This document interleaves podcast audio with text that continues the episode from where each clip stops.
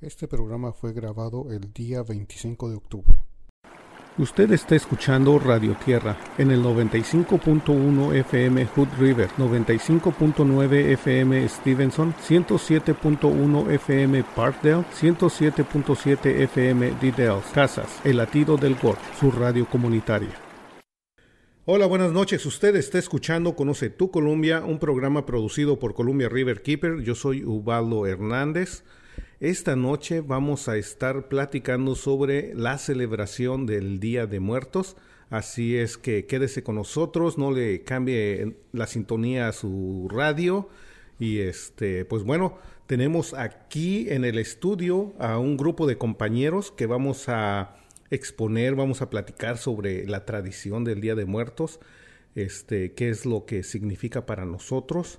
Ah, tenemos aquí con nosotros a mi nombre es Carolina Nava y yo soy una maestra en la escuela secundaria. Y está también. Hola, mi nombre es Deyanira de la Cruz y ah, yo soy proveedora de cuidado aquí en Hood River.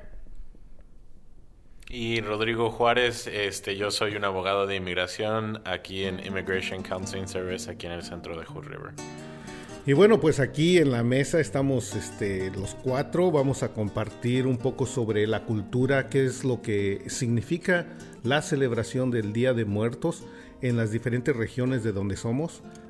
una de las cosas que tenemos en esta comunidad, aunque somos mexicanos, este, venimos de muchos lugares del país y cada región celebra de una forma distinta este, la festividad del Día de Muertos y no solamente las regiones, pero hay familias que celebran de una forma diferente, ¿no? No todos celebramos el Día de Muertos, pero es algo que este, es una celebración cultural que la mayoría de la gente los hace, así como gente de otros países como El Salvador, Guatemala, Nicaragua, gente que vive en esta área, de esas áreas, pues ellos también se sienten este, conectados con esta celebración, que sus orígenes son prehispánicos es una celebración en la cual ah, nuestras culturas eh, se conectaban con sus este, ancestros de una forma muy orgánica, muy, muy este, espiritual, muy cultural, en la cual no realmente se, sigue llorando la pérdida del ser querido, sino que se vive, se reviven las experiencias pasadas, se, valoran los momentos en los cuales uno convivió con los seres que han, se han este, ido a una vida mejor. Algunas veces nosotros consideramos que este, eh, decimos, o más bien algunas veces nosotros decimos que cuando la gente se muere se, ve, se va a un lugar mejor. Este, tenemos un dicho que dice ya pasó a mejor vida. Entonces, este, pues en, en, el entorno ese nosotros celebramos la vida de nuestros seres queridos, la vida que este, vivieron con nosotros los momentos de felicidad. Recordamos algunas veces los momentos de tristeza, pero más de las veces compartimos la felicidad que tuvimos cuando los tuvimos con nosotros en carne eh, viva. Ah, las tradiciones se, basan en tener un altar ah, en el cual nosotros ponemos fotografías, objetos que pertenecían a nuestros seres queridos y también compartimos nuestra comida muchas de las veces la gente cocina el plato preferido de tu ser querido, pone la música preferida de su ser querido. más de las veces, mucha gente en México va a los panteones a este, llevarle flores a su ser querido. Entonces, más de las veces es una cuestión de convivencia con, los recuerdos que tenemos. y pues bueno, vamos a, ver aquí este Ah, Rodrigo, ¿tú qué, opinas de esto? Este, pues me parece una, una tradición eh, muy bonita que honestamente yo no conocía eh, mucho y la manera que aprendí un poco más de, la tradición y de la cultura este, acerca del Día de los Muertos es la, la película reciente de Coco. Este, yo, mi familia somos del norte de México, mi papá es de Monterrey, eh, mi mamá de Matamoros, Tamaulipas y, honestamente eh, la tradición de Día de Muertos no, no se celebra mucho en, esa parte de, la República, ¿no? Pero sí, yo he visto después de que salió esta película, muy bonita, de hecho, la recomiendo si no la han visto, eh, que empezó a, este, pues se, empezaron a ver más este, altares en, lugares o en regiones de, la República que a lo mejor no, no, lo hacían antes.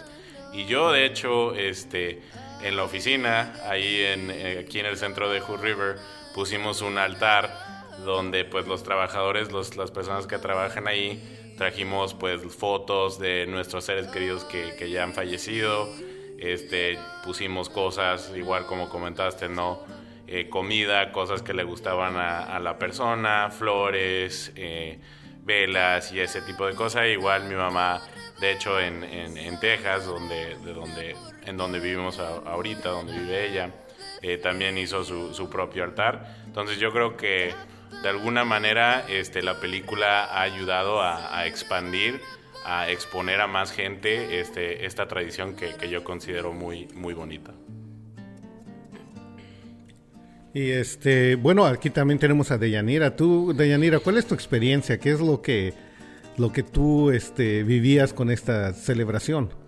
Bueno, em, en lo que a mí respecta, este, yo tuve dos tipos de experiencias, ya que yo, yo nací en la Ciudad de México y este y en la Ciudad de México y este me moví a, Tabasco son completamente muy diferentes como le decía el compañero Rodrigo este celebran diferentes el Día de Muertos este en particular vi en, en el estado de Tabasco que el Día de Muertos pasaban todo el día y casi toda la noche, así como la película de Coco, pasaban toda la noche velando en el panteón a los muertos, cenaban ahí y todo. A viceversa de la Ciudad de México, solamente hacían su altar y todo y este y al día siguiente se iba a la visita y a llevarle flores a, sus muertos.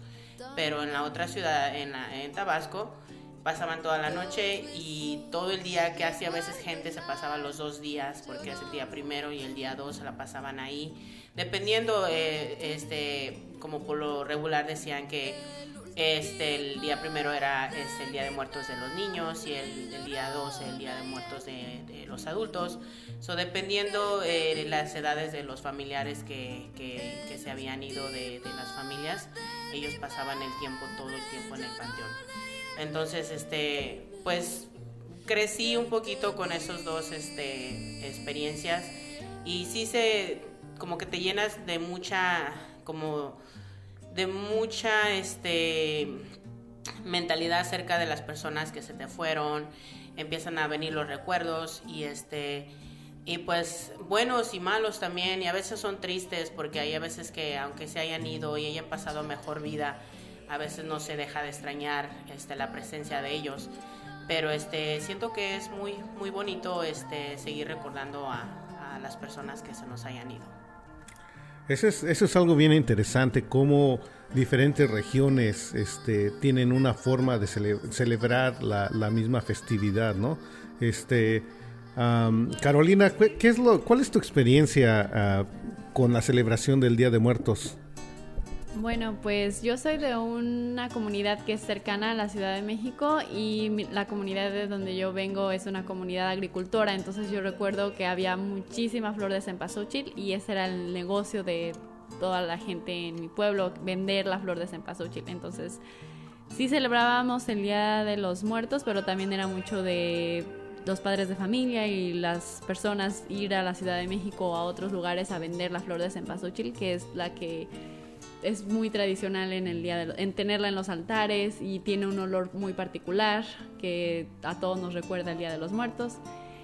Ah, entonces esa era mi experiencia y también recuerdo que en la secundaria hacíamos competencias a ver quién ponía el altar más grande o a ver quién ponía el altar más bonito y ganábamos diferentes premios en la, en la escuela y pues siempre había muchísima flor de cempasúchil porque en mi pueblo se daba la, la flor y era el negocio de la mayoría de la gente, el cultivar la flor. Una de las cosas que yo eh, recuerdo, yo eh, me crié en la Ciudad de México, era el de que mi madre, mi madre era de Oaxaca, entonces eh, mucha de la, de la celebración y las tradiciones venían con la influencia de, de su cultura, ¿verdad? ellas, la forma en que celebrábamos el Día de Muertos, pues era mucha influencia de, de su, este, de donde ella era, y ella era de Oaxaca, entonces, este, pues teníamos nuestro altar, eh, poníamos el pan de muertos, a la noche anterior se hacía el altar y se ponía la comida que se iba a compartir con, el, con los seres queridos que ya habían pasado a mejor vida y al siguiente día comíamos de esa comida. Entonces, este, y esa era una forma de, de, este, de compartir con ellos, ¿verdad? Porque se, se cree tradicionalmente que ellos bajan y vienen a visitarnos y a compartir parte de esa, de esa, este, de esa comida con nosotros. Entonces es algo bien interesante. Una de las cosas que también a mí, yo me acuerdo mucho de, este, de cuando era niño. Ah, cuando éramos niños salíamos el día 2 de, noviembre a pedir nuestra calaverita.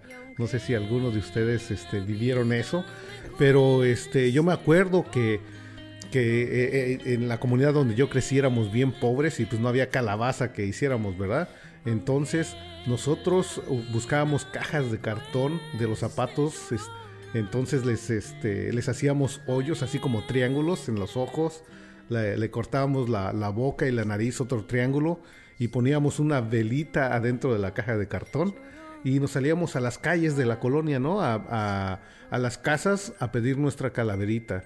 Entonces, este, mucha de la gente nos daba dinero, eh, pero más había gente que te daba fruta, y, dulces, eh, obviamente, dulces tradicionales, ¿no? Que te daban para eso.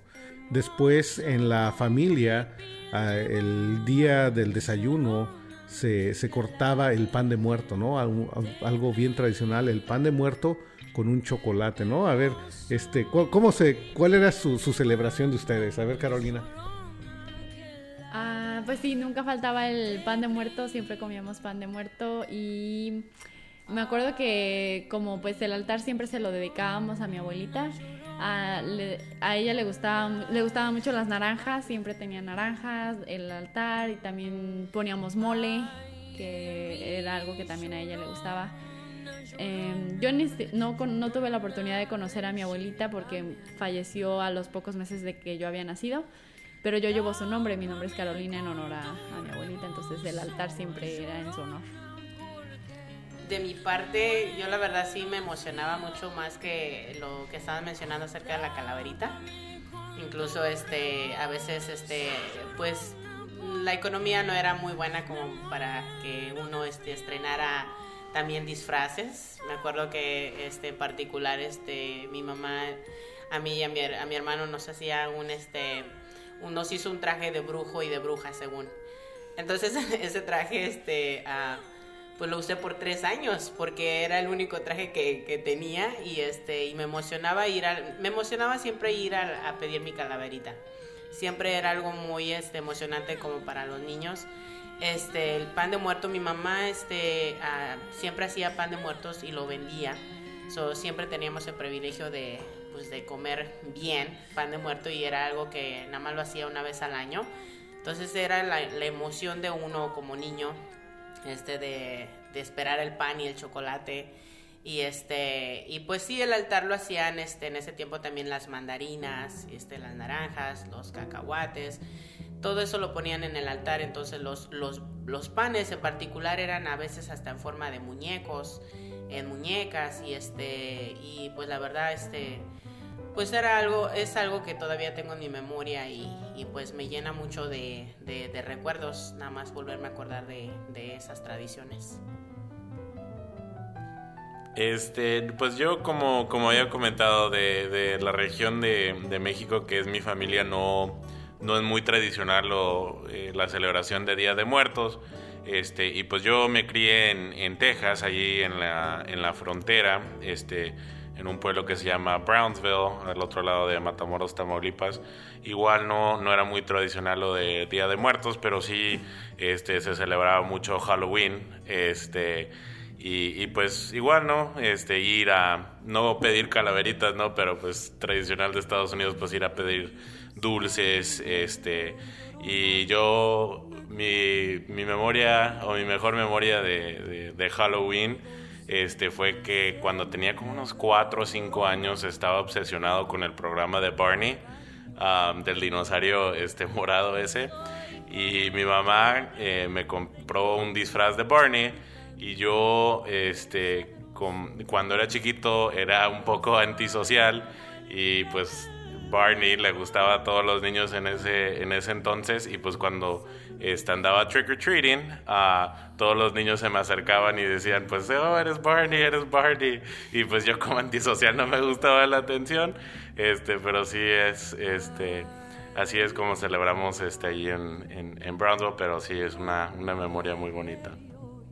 Sí, usualmente todos este los que ah, crecimos en México tenemos ah, historias o, recordamos estas este, celebraciones bien interesantes, ¿no? E inclusive cuando, cuando crece uno aquí con la celebración del Halloween, ¿no? Aunque no es una, no tenemos una conexión cultural con esta celebración, ah, pues la, la, festejamos, ¿no? Independientemente es el lugar donde vivimos y adquirimos también las tradiciones que, que este lugar tiene. Entonces, este, participamos abiertamente, ¿no? Y mucha de la gente que viene ah, de México, pues al mismo tiempo también ah, celebran el, Día de Muertos los días siguientes de Halloween, ¿no? Porque el, el día de Halloween es el 30, ¿no? 31. El 31 de octubre. Entonces nosotros empezamos a celebrar el primero y 2 de noviembre, el Día de Muertos. Y pues el, lo tradicional que, que, más se ve es comer el pan, ¿no? Que también tiene un significado, ¿no? la cuestión de, que está redondo tiene una razón y los huesos que se le ponen al, pan se están eh, representan los cuatro puntos cardinales. Entonces es, un significado un poco más complejo cuando entras a, lo que es la, cultura, ¿no? De, la, del pan de, de, Día de Muertos. Entonces, este, también a veces se encuentra uno con con cómo describir la cultura, ¿no? Ya hay gente que dice, no, es que no es el día de muertos, es el día, eh, no es el día de los muertos, es el día de muertos. Y este, y entra también la controversia, ¿no? Donde todo mundo quiere este mantener la, la, originalidad de la tradición y a veces entramos en ese tipo de, de detalles que personalmente yo pienso que son simples, ¿no? Es, puede ser del el Día de los Muertos como el Día de Muertos y siempre y cuando mantengamos la tradición viva, pues es válido.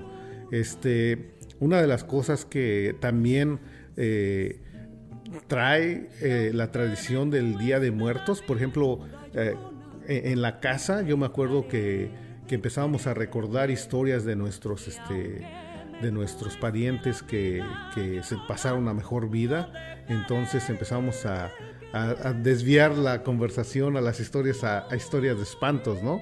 Que culturalmente yo me acuerdo como, como niño estaban los, mi abuela, mi abuelita o mi mamá o mis tíos nos contaban las historias, ¿no? Que eran los encargados de contarnos las historias de, de, espantos y ahí estábamos todos los niños escuchando con miedo y este y, temor y, y, listos para correr a la cama, ¿no? Y meternos abajo de las cobijas y no sacar la cabeza hasta el siguiente día. Entonces es algo que, que esto no lo veíamos como algo este traumático. ¿Me entiendes? Como ahora ven, no, ¿cómo le vas a contar eh, historias de espanto a los niños? Los vas a traumar. E, era algo más, este, pues cultural, pero e, encerraba mucha la forma de, describir historias, la narrativa, ¿no? El este, storytelling que, que, hay en este país, ¿no? Y es algo que nosotros pasamos a nuestras tradiciones de, cuento en cuento, ¿no? Y en este caso los cuentos de espantos eran algo que, nos pasaba una historia o, un este una enseñanza, ¿no? Como, como serían las fábulas, ¿no? Que te enseñan, viene un mensaje en, la historia, ¿no? Entonces, este, pues aquí, de, aquí a, alguien se sabe alguna, alguien se acuerda de algo que les pasó. A ver, Dayanira. Pues a mí en particular, este, pues sí, yo disfrutaba mucho el pan y el, la calaverita, pero la verdad para mí sí era algo un poquito medio, para en mi infancia fue un poquito medio eh, espantoso porque, este, como dices, las historias que te contaban de, de que iban a venir tus, tus parientes, que ya pasaron la mejor vida. Hoy eso sí me, me ponía la, la piel de, gallina porque yo sentía que, iban a venir en cualquier momento y a veces yo no podía ni dormir, nada más con el pensar de que, de que iban a venir y a veces tanto era la sugestión que tenía mental de que iban a venir que a veces sentía yo que me hablaban en la oreja, que me jalaban los pies y este, ay, una cosa, yo no dormía casi. Eh, yo en el día estaba feliz porque andábamos esperando la, la partida de pan, pero en las noches yo no dormía esos días porque después mi abuelita nos contaban historias de sus, de sus pueblos y y, en ese entonces sentía yo que como que nosotros como que no había mucha ficción como la que ahora hay en las películas como que ese esa esa narración que ellos tenían de las historias de espanto que, que, ocurrían en los pueblos, como que era algo que nos echaba a volar nuestra imaginación y, y, hacíamos nuestras propias películas mentales que por eso no nos dejaban dormir en las noches. Este, eso para mí era un poquito este, demasiado. Este, el Día de Muertos, cada vez que venían los Días de Muertos venían esas historias, pero, pero al final de cuentas ahora que las recuerdo, pues sí, este, pues son buenas, buenas memorias que tengo en particular. A, veces las historias este, en, el, momento en que estábamos nos creaban un poquito de conflicto, pero en esto, a esta edad, no que ya estemos viejos, ¿verdad? Pero ya un poquito más grandes, este, pues ya nos, nos, nos, nos traen memorias este, buenas, ¿no? De, que nos podemos reír y todo ese rollo, ¿no? Eh, Carolina, ¿tú qué tienes alguna historia que, te venga a la mente, que te acuerdes? Pues no me pasaba específicamente durante el Día de Muertos, pero yo cuando estaba haciendo mi preparatoria, no había una preparatoria en el pueblo donde yo vivía, entonces me movía a la ciudad, en Toluca. Había una escuela que ya tenía más de 100 años de antigüedad pues se decían muchas cosas acerca de, la construcción de la escuela, que se pusieron cadáveres de niños en la construcción y por eso no se caía, y pues se había aguantado el terremoto del 86. Entonces como que había muchas historias, pero a mí sí me pasó algo que me espantaron en, el internado porque en las mañanas, a las cinco y media de la mañana, nos levantábamos y teníamos que ir a, hacer el aseo de, de una, alguna de las áreas que nos asignaban ahí. Entonces a mí me tocó ir a limpiar el salón de estudio y pues era un salón muy grande que tenía unos cuadros de unas niñas que yo me acuerdo que parecía que te estaban mirando y que te seguían con la mirada, eran unos cuadros medio tenebrosos. Entonces yo todavía ni abría la puerta, apenas iba acercándome y escuché como todas las mesas del salón de estudio se fueron contra la pared. Escuché todo el ruido. Entonces yo dije, no, no quiero abrir la puerta porque no quiero ver qué hay ahí pero ya pues con miedo y todo porque tenía que limpiar ahí. Abrí la puerta, no había pasado nada, todo estaba normal. Y el ruido que yo había escuchado, quién sabe por qué lo escuché. Este, pues yo no, no me ha pasado, y, digo gracias a Dios, no, no me ha pasado así algo que, que directamente este, me pasó o me espantó pero igual en el, en el sur de Texas, allí en la frontera, en la región de donde soy, este se llama el Valle de Río Grande, este, el Rio Grande Valley, eh, hay una tradición muy fuerte de, de contar historias y, especialmente de espanto. yo me acuerdo que todos los años, en el mes de octubre, este, en la escuela, la biblioteca sacaba los libros eh, de historias regionales. Eh, había una serie que se llama Strange Texas Tales That Never Die. Ah, y sacaban, eran como unos 20, 25 historias distintas. Eh, y pues en las clases los maestros no, nos apagaban las luces y, leían las, los cuentos. Y hoy me traje el, libro de, de, La Llorona, pero sí es una tradición este, eh, muy fuerte ¿no? allí en esa región. Y igual, yo creo que por algún motivo, porque allí en esa región eh, fue tiene mucha historia de, conflictos, ¿no? De guerras. De hecho, la última batalla de, la guerra civil de Estados Unidos sucedió ahí. Entonces hay muchos campos de batalla y todo eso. Y de hecho, en la universidad de la ciudad de donde soy, eh, se llama en inglés The University of Texas at Brownsville, Eh, de hecho, ahí adentro era como tenían barracas para este, los soldados en, la guerra civil, ah, donde el edificio se llama Fort Brown. Ah, y ahí pues hay mucha tradición de historia, hay muchas personas que personalmente me han contado ¿no? que trabajan ahí o fueron estudiantes ahí que no se quedaban ya cuando estaba oscuro porque siempre pasaba algo. Y yo una vez con unos amigos en la secundaria había un grupo que este, iba a investigar y, pues se autodenominaban, ¿no? Este, Ghost Hunters, cazadores de fantasmas. Y pues iban a ver, a ver qué, qué veían. Eh, y yo y mis amigos fuimos una vez y, y, sí, sí me pasó un poquito ahí, este, no directamente, pero eh, una vez eh, yo y los amigos pues nos estábamos acercando a un edificio donde dicen que, que, había mucha actividad de, fantasmas y pues llegamos todos bien con, con mucho miedo y nada más acercarnos eh, se apagó la luz, había una luz que estaba allí enfrente afuera de la puerta y nada más nos acercamos un poquito y se apagó la luz y nada más nos alejamos otra vez y se prendió otra vez. Eh, y de hecho a un amigo de la, de la secundaria este, estábamos haciendo el recorrido por, por la universidad y se empezó a sentir mal y pues dijo, no, no sé qué onda, me siento débil, me siento eh, con dolor de cabeza. Y uno de los señores que, que iba con el grupo de, de, cazadores de fantasmas dijo, no, pues no vaya a ser que se te haya pegado un fantasma. Eh, y este, nos dijo, después de, platicar ahí con el amigo, ya vengan a, sentir que aquí cerca del cuerpo del amigo se siente frío. Y eso significa que a lo mejor se le pegó un fantasma y de hecho sí fuimos y todos los amigos pusimos las manos y, y, y sí tenía muy frío, o sea, en, en, el sur de Texas es muy húmedo, es muy caliente y estaba, quién sabe, 85 grados todavía esa noche y había un lugar muy frío en el cuerpo de, del muchacho, ¿no? Y, luego después, pues quién sabe qué hizo el, el cazador de, de, fantasmas, pero dijo, no, pues vamos a hacer esto, vamos a orar por él y no sé qué.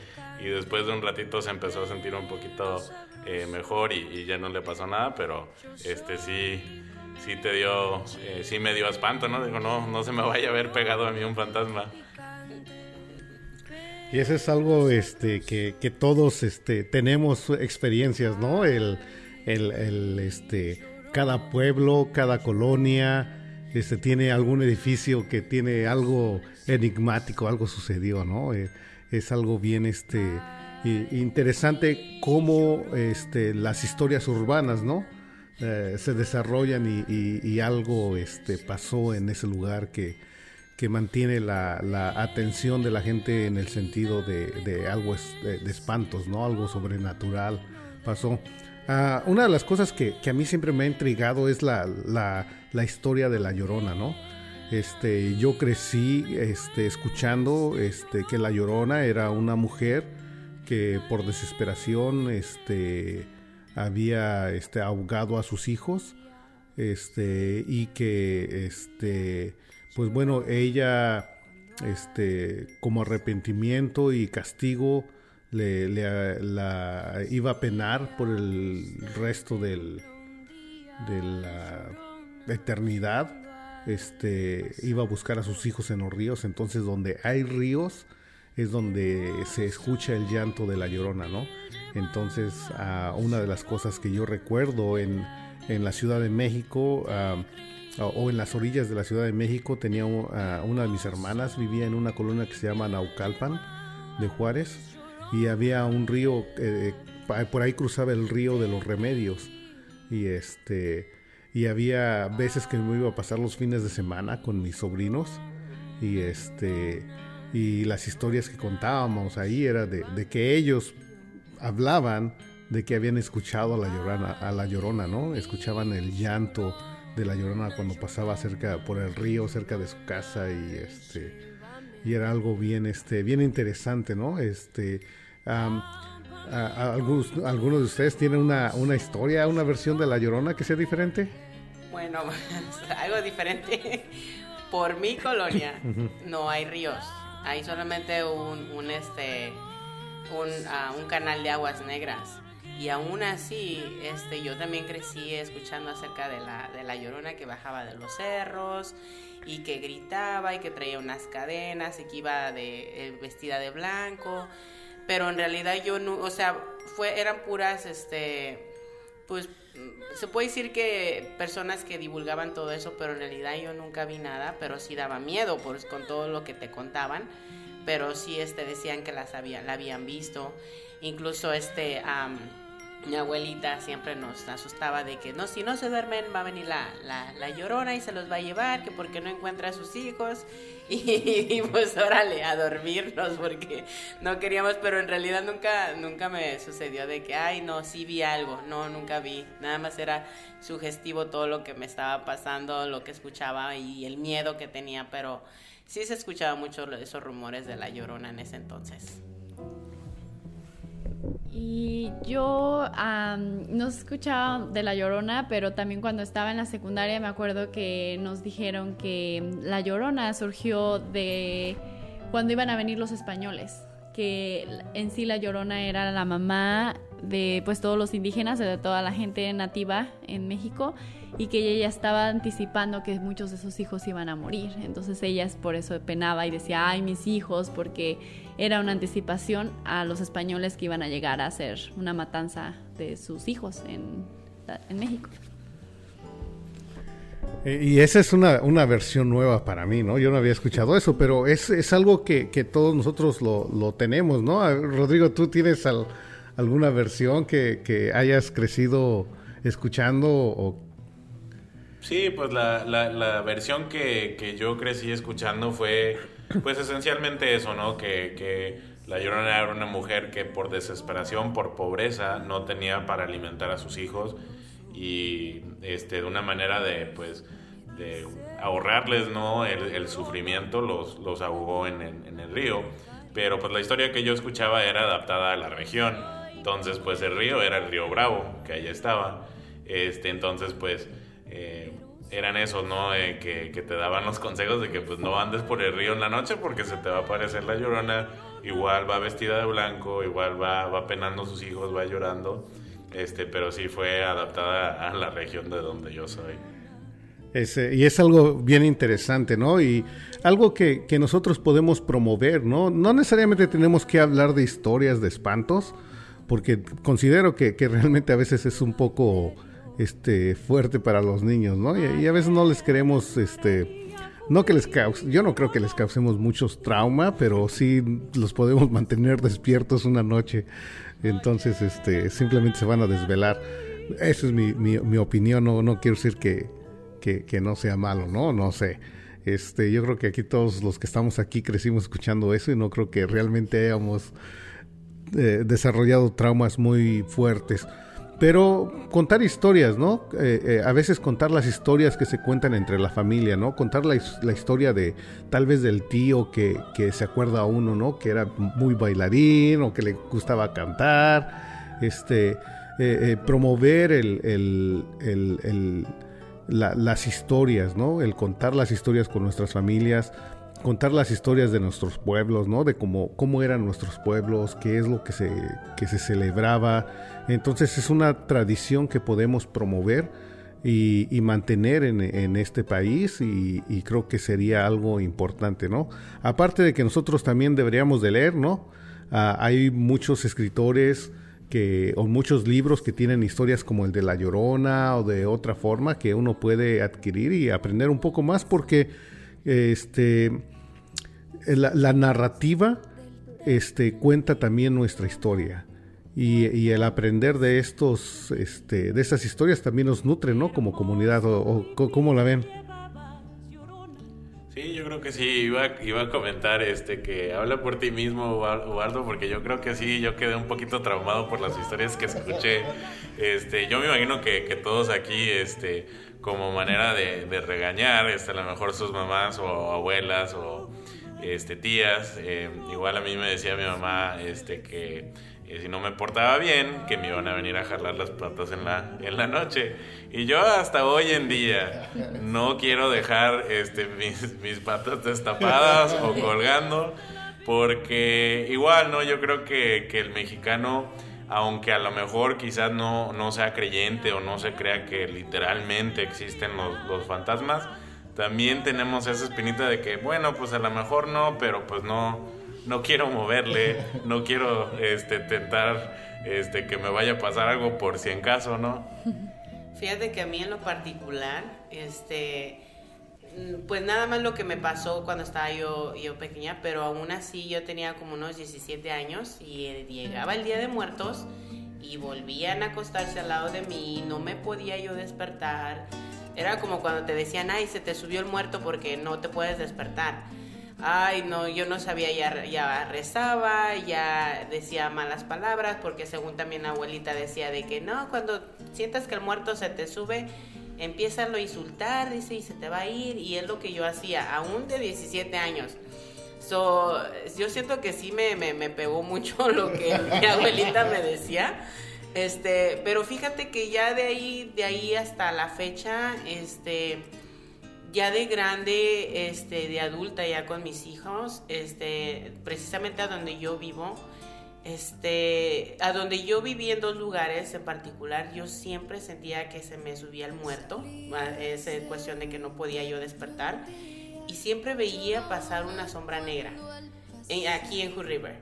So, este, yo, yo empezaba otra vez lo mismo, lo mismo de orar y, empezar a decir malas palabras para que se me, soltara y me soltaba. Entonces cuando me moví de casa volví a sentir lo mismo. Entonces este, ya tenía yo mucho miedo en las noches cuando yo me dormía y no era precisamente Día de Muertos. Entonces dije, bueno, ¿por qué me está pasando esto? Eh, no sé si era sugestión o, o, o tenía mucho miedo, no, la verdad no lo entiendo pero de un de repente empecé yo a, este, pues a orar y estuve orando todo el tiempo, todo el tiempo y ya tengo como unos este, cinco años que no he vuelto yo, cuatro años y algo que no he vuelto yo a sentir nada de eso, pero no, no entiendo el por qué. No, o sea, hasta acá se vinieron la, la, tradición de mi abuelita de decirnos que se nos subía el muerto y hasta ahorita no, no, no, me ha vuelto a pasar nada de eso, pero sí era algo muy, muy tormentoso para mí y tenía ya mis añitos, so, es algo que vengo arrastrando. Estoy ya casi como la llorona arrastrando las cadenas de, todo lo que me habían dicho y pero hasta ahorita ya, ya estoy, como que ya voy superando, ya voy superando ese trauma. Pues sí, yo siento que, hay una razón por la cual nuestros papás o nuestros abuelitos nos contaban todas esas historias. Yo siento que hay una lección en, en algunas de las historias, no en todas, algunas nada más eran para espantarte. Pero siento que, por ejemplo, me acuerdo que mi abuelito nos contaba de una historia de un taxista que siempre se le una mujer muy bonita le hacía la parada y él decía, ay, ok, la, la, subía en a la medianoche y después la dejaba en su casa y le decía, permíteme tantito, voy por el dinero y ahorita regreso. Y pues era que no salía y no salía y entonces tenía el taxista que bajarse, ir a tocar a la puerta y ya le decían, no, pero pues mi hija murió hace 10 años o hace no sé cuántos años. Entonces, siento que en esa historia tal vez también mi abuelito nos estaba tratando de decir que no era bueno como caer en la tentación. Tal vez el taxista decía, ay, pues voy a parar a, subir a esta mujer que se ve muy bonita, pero tal vez esa no era, la, no era lo mejor, la mejor opción para ese taxista. Tal vez él debía de respetar y sobre todo si era en la medianoche, pues porque iba a subir a una mujer a su taxi, ¿no? No sé, siento que a lo mejor había alguna lección dentro de lo que mi abuelito nos contaba. Yo, yo de hecho escuché otra versión de ese mismo cuento del, sur de Texas y la versión de allá es similar de que un, este, camionero, ¿no? Eh, un, como se dice allí en la frontera, un troquero, este, iba manejando y, en la noche, ¿no? Y vio que, había este, una muchacha eh, de la high school porque tenía su, chamarra este, con, eh, bueno, allá aquí en Estados Unidos, se dice Letterman Jacket, o la identificó como estudiante de high school. Entonces, este, pues le ofrece eh, un, igual como se dice allí en la frontera, un ride este, a, su casa y se sube. Y pues en el platicar o no sé qué, este, la, la muchacha se quita la, la, la chaqueta, la chamarra y, y se lo olvida. Este, y el próximo día regresa el, el, troquero para regresarle la, la, chamarra y donde la dejó, en la casa donde se metió. Igual similar, cuando va a tocar, contesta una señora y le dice, pues, oye, pues le di un, eh, un ride a, su hija y dejó esta chamarra, se la quería devolver.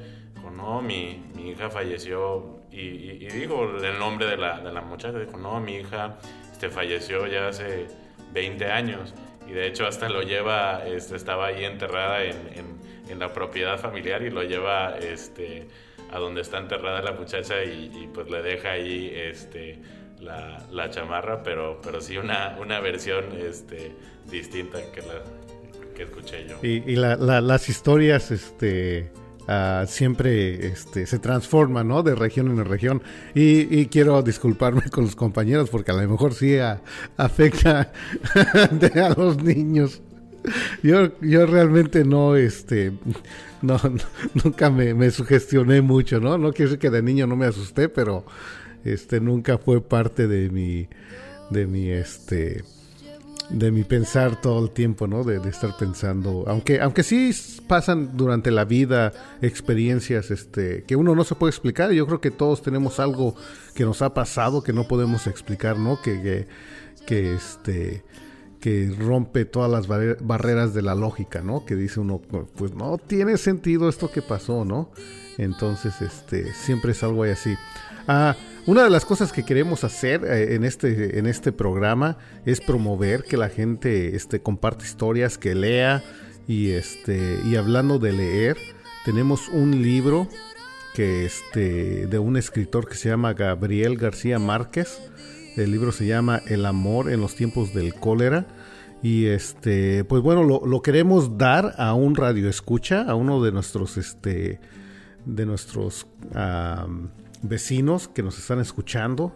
Si usted le gustaría obtener el libro que tenemos aquí de Gabriel García Márquez que se llama El amor en los tiempos del cólera, usted uh, puede llamarme al 541-490-7722 y este, vamos a hacer un tipo de juego, ¿no? Este, vamos a, a este, a ver, eh, eh, actualmente no va a ser llamada. A la quinta persona que nos mande un texto al 541-490-7722 le vamos a dar el libro. Y, este, y espero que lo disfruten. El libro es de Gabriel García Márquez, El amor en los tiempos del cólera. Y Gabriel García Márquez es uno de los ah, escritores ah, latinoamericanos más ah, famosos del mundo.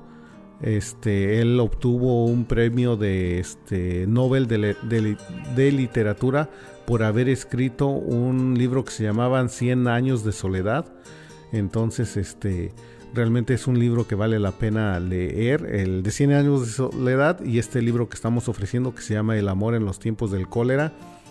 Y otra de las cosas que también este, me gustaría platicar aquí con, con el grupo que tenemos es sobre la protección del medio ambiente. Eh, en el programa tratamos de tener variedad, tratamos de hablar de cultura, justicia social y la protección del medio ambiente, como ustedes ya lo saben, es algo que constantemente estamos hablando y me gustaría saber cuáles son que nuestra, nuestras opiniones sobre la participación de la comunidad en, para proteger nuestros recursos naturales, ¿no? Y, me gustaría escuchar de nuestros compañeros que están ahorita con nosotros qué es lo que ellos piensan, qué es lo que, eh, por qué creen que es importante que nosotros como comunidad participemos en la protección de nuestros recursos naturales. Bueno, yo por mi parte, dependiendo de, a qué te refieres, si los ríos o los parques o, o sea, ¿cuál es el, en sí el punto que, tú quisieras que compartiéramos la opinión? Ah, la, opinión sería general, uh, porque los recursos naturales pues, es, es, el agua, los bosques, la vida silvestre, las plantas, ¿me entiendes? Y tenemos que este, protegerlo, ¿no? Hay, hay, hay organizaciones que se especializan, especializan en cierto tipo de, de, este, proyectos como por ejemplo en el Columbia River Keeper, nosotros protegemos el río Columbia específicamente, pero como comunidad va a haber mucha gente que va a tener opiniones diversas, ¿verdad? Que tal vez le importe la protección del medio ambiente, pero le, gusta mucho más participar con la gente que protege el bosque, ¿verdad? O le va a gustar mucho más participar con la gente que protege la vida silvestre. Entonces, en general, ¿cómo, ¿qué es lo que nosotros pensamos de la protección? de que la comunidad participe en general, no, no dando una dirección, pero dando un concepto ah, un poco más amplio de lo que es. Fíjate que este es algo que a mí me ha estado pasando por la mente porque este estoy viendo cada vez más seguido más basura en lo que es aquí en Hood River, en los en lo que es los arbustos, este el área de los parques. Siento que no siento que no tenemos mucho el cuidado de cuidar ahorita aquí el área de Hood River y es este en varios lugares que he ido yo a caminar la basura está entre los arbustos y todo fíjate que algo que a mí me pasa que me gustaría de corazón me gustaría saber de qué manera yo pudiera donar también tiempo para, para hacer un para hacer algo para recoger esa basura que de qué manera tú alguna manera tienes algún tipo de este de organización que se dedique a, este a, proveer ese tipo de, de organizar grupos de voluntarios para hacer una limpieza. A mí me gustaría participar porque he visto constantemente, es como ahorita eh, camino yo con los niños, como soy proveedora de cuidados de niños, camino con los niños eh, directamente al parque y veo cada vez que volteo, donde quiera que volteo, hay basura, hay basura. Casi estamos como en una ciudad grande. Entonces, este, es algo que se me ha estado metiendo en la cabeza ver primero aquí en mi comunidad, donde el área donde yo, yo me muevo caminando, verla limpia, ¿me entiendes? Porque yo pienso que aparte de, eso es una es la representación que, que, se da como comunidad de, de, tener limpio, tener sucio, de cómo nos, nos, nos, nos podemos identificar eh, como personas, que, que, seamos personas cuidadosas con el medio ambiente también, pudiendo tener conciencia de no tirar tanta basura en las calles nada más así, porque sí, a veces tal vez a lo mejor los jóvenes, no, no específicamente echarle la culpa a alguien, pero me gustaría ser parte de, de, voluntarios, de que podamos hacer algo para la basura que hay en el área de, de aquí del centro de Hood River. Fíjate que, que eh, eh, estás mencionando algo bien importante porque es algo que no realmente lo conversamos, que es la protección urbana, ¿no? La, ecología urbana.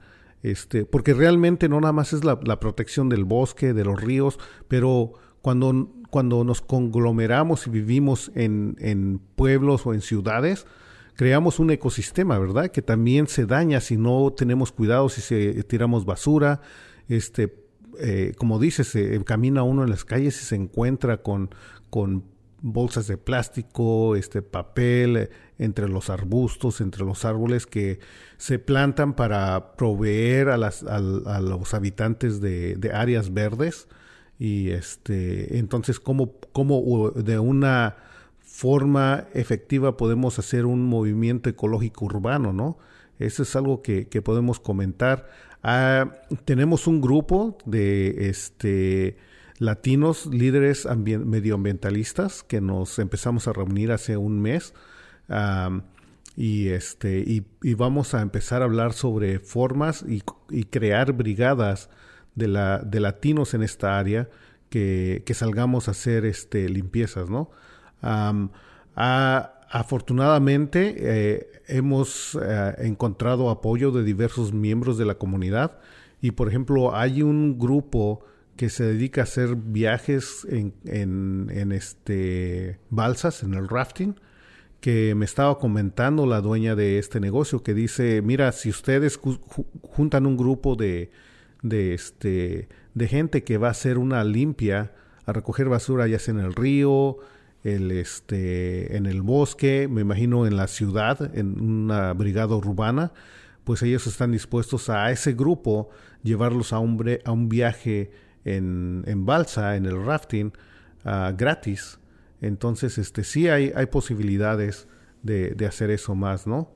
Entonces, este, me gustaría escuchar de Rodrigo y Carolina qué es lo que ustedes piensan sobre esto. Pues a mí, este, igual, em, recientemente me, llegó eh, o, empecé a pensar mucho sobre este tema, porque no sé si, si, si han escuchado este, la audiencia o, ustedes, este, que recientemente, hace unas semanas, se publicó eh, un estudio eh, por científicos en no me acuerdo cuál universidad, diciendo este, que la, ventana para este, combatir el calentamiento global, este, los efectos de la contaminación, este, es mucho más corta de lo que pensábamos. Creo que antes había escuchado que teníamos como 30 años para, para mejorar eso, pero ahora están diciendo que esa ventana a lo mejor nada más es de 10. Eh, y pues dicen que ya después de esos 10 años, y, creo que ya lo estamos viendo, ¿no? Vamos a ver los efectos este, del calentamiento global, eh, eh, pues expresarse, ¿no? A través del mundo. Y yo creo que ya estamos viendo las consecuencias de, de eso con las tormentas que hemos visto recientemente, que son mucho más fuertes eh, que hemos visto anteriormente. Y pues igual, ¿no? Empecé a investigar, pues, qué podría hacer yo personalmente, cuál es el granito de arena que yo podría poner para, para mejorar este problema. Este, y pues igual, eh, después de leer el estudio empecé a hacer investigación y, y encontré que pues una de las cosas es, claro, reciclar, eh, que aquí en el área de Hood River y en, y en Oregon pues se hace más, más fácil, ¿no? Porque ya está la estructura de de que te dan tus botes, la ciudad para, para hacer reciclaje. Este, igual eh, reducir el, el, consumo de, de productos lácteos, eh, como la leche, el queso, y pues a mí que me gusta mucho el queso me, me, va a doler un poco, pero pues es una manera que, que yo puedo ayudar de, este, a este problema, ¿no? A mejorar este problema, igual reducir el consumo de la, de la carne, este, porque pues una de las... Eh, de las actividades que contribuye mucho a la contaminación eh, es eh, el, eh, el, cuidado, ¿no? el, crecer y el desarrollo de, procesos para, para carne. entonces, pues esa es otra manera que nosotros podemos ayudar para, para combatir el calentamiento global. Sí, por mi parte, eh, yo había escuchado que últimamente ya no hay países que se interesen en comprar el reciclaje de los Estados Unidos porque no es tan limpio, porque muchas veces no nos preocupamos de enjuagar los contenedores antes de ponerlos en el reciclaje. Entonces ya no hay tantos países que estén comprando el, el, reciclaje de los Estados Unidos, lo cual es una pena porque si se puede reciclar, pues es, es mucho mejor. Y también en la escuela con los estudiantes a veces quieren desperdiciar una hoja de papel y les digo, ah, no, si no ocupas toda la hoja, corta media hoja y deja la otra mitad aquí, pero me dicen, ah, de todas maneras lo voy a reciclar.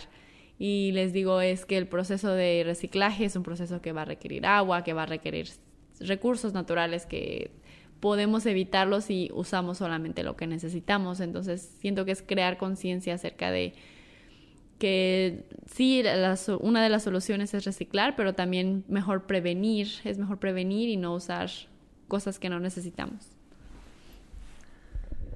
Sí, una, una de las cosas que tenemos que hacer conciencia cuando hablamos de la protección de nuestros recursos naturales, no simplemente defender los bosques, ah, no es simplemente eh, defender el río, eh, es eh, requiere que la gente participe en lo que es la preservación de los recursos naturales y dejar de consumir demasiado. Ah, eh, Rodrigo estaba mencionando sobre el consumo de alimentos, ¿no? Eh, el, consumir alimentos o comprar alimentos que no los vamos a consumir es una forma de, este, desperdiciar energía. Ah, no solamente en nuestra economía personal estamos tirando el dinero, pero estamos consumiendo cosas que no se están usando y que se requiere mucha energía para producirlos, como por ejemplo los megafarms, la, lo que se le llama la, industrialización de la carne, ¿no? Donde los lugares donde se tienen a las vacas para producir queso, producir carne, son lugares extremadamente grandes que producen mucho más desperdicio concentrado en una pequeña zona, lo cual el impacto ecológico que estos crean a esa zona es demasiado dañino, ¿no? aquí en el, este, en el estado de Oregon eh, estaban ah, poniendo una mega farm de vacas para producir leche y este y los estudios que se hicieron era que el, el tener tantos animales en un lugar este concentrado iba a aumentar la producción de gases de metano iba el porque para deshacerse de la, del desecho fecal de estos animales y, de los orines pues tenían que crear un pequeño este podría ser un, un, pequeño lago donde tenían que almacenar, poner todo eso y eso se potencialmente se iba a filtrar al subsuelo y e iba a contaminar los este los mantos acuíferos subterráneos este y aparte todo eso también se podría filtrar hacia el río no con las lluvias entonces el daño ecológico que crea producir tanta carne es realmente este eh, desorbitante, ¿no? Es fuera de, está fuera de control. Y con el huracán que pasó en los últimos, este, en el último mes, en, este, en Florida, ¿verdad? Este, y el de North Carolina, que llegó a, este, a poner tanta agua en esos lugares que se desbordaron, desbordaron los ríos, donde había mega farms cercanos y toda esa, todo eso, este, desechos que tenían contenido se, se fueron a los ríos y crearon un, un problema de este, contaminación que, que se salió de los este, de control. Entonces eh, eh, la producción masiva de alimentos pues crea contaminación, ¿no? Entonces, este, tenemos que tener conciencia en eso, ahorrar un poco más, ahorrar el agua, consumir menos y reciclar más. Oye, Subaldo, pero ¿qué me dices acerca de los pesticidas que usan aquí para las frutas? Eh, y, eso es, esos son, son otros este, problemas que tenemos que también ver, porque el, el uso de pesticidas no, no, solamente es para los, este, para las frutas, ah, eh, usan químicos que usan para mantener a las vacas o los animales para producir carne saludables, que les inyectan bastantes este, medicinas, que al último las viene uno consumiendo y nos puede afectar este, eventualmente, ¿no? En el, en el caso de los pesticidas, pues nosotros vivimos en una área este, agrícola y eso nos afecta a nosotros, afecta a, la, a nuestras familias latinas que trabajan en el campo, a las familias que viven alrededor de las huertas, porque ya hay mucha gente que está construyendo alrededor de las huertas.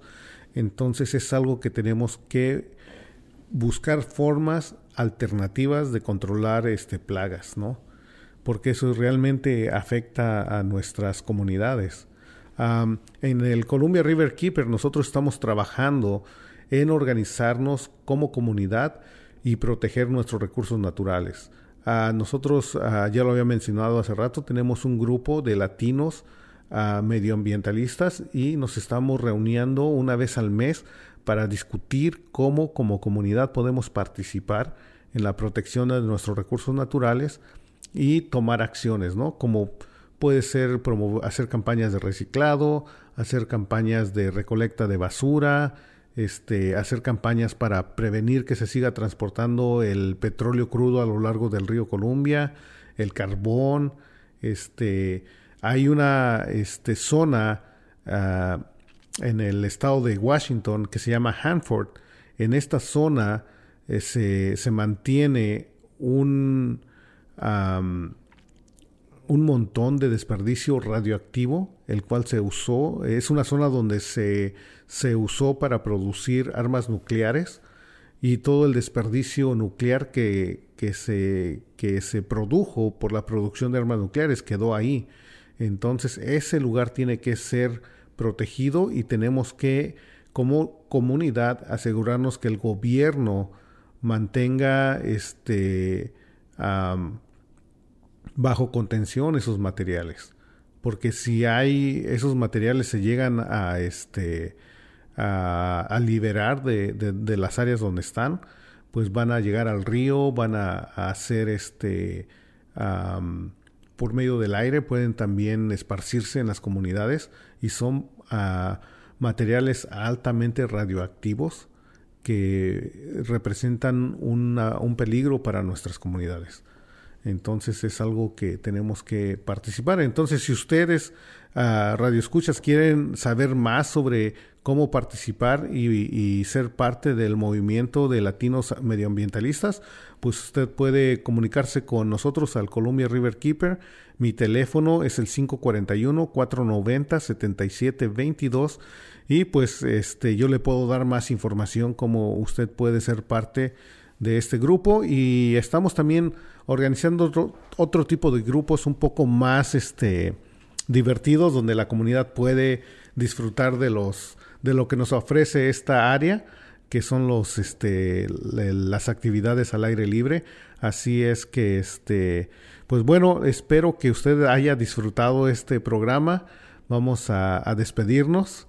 Este, recuerde que eh, si usted está interesado en obtener el libro de Gabriel García Márquez, El amor en los tiempos del cólera, si usted nos manda un texto al 541-490-7722 y usted es el texto número 5, pues usted se lo lleva. Este, muchas gracias, eh, Rodrigo. Muchas gracias, Ubaldo, por, por tenernos y, buenas noches. Gracias, Ubaldo. Me, fue un placer estar aquí contigo y, este, y nos, nos veremos tal vez en otra ocasión. Muchas gracias, Ubaldo, y estamos en contacto, en comunicación y buenas noches. Bueno, muchas gracias por habernos contactado. Recuerde que usted está escuchando Conoce tu Columbia. Este es un programa producido por Columbia River Keeper y nos vemos dentro de dos semanas. Así es de que este no deje de sintonizarnos. Muchas gracias. Usted está escuchando Radio Tierra en el 95.1 FM Hood River, 95.9 FM Stevenson, 107.1 FM Parkdale, 107.7 FM Didales, Casas, El Latido del Gor, su radio comunitaria.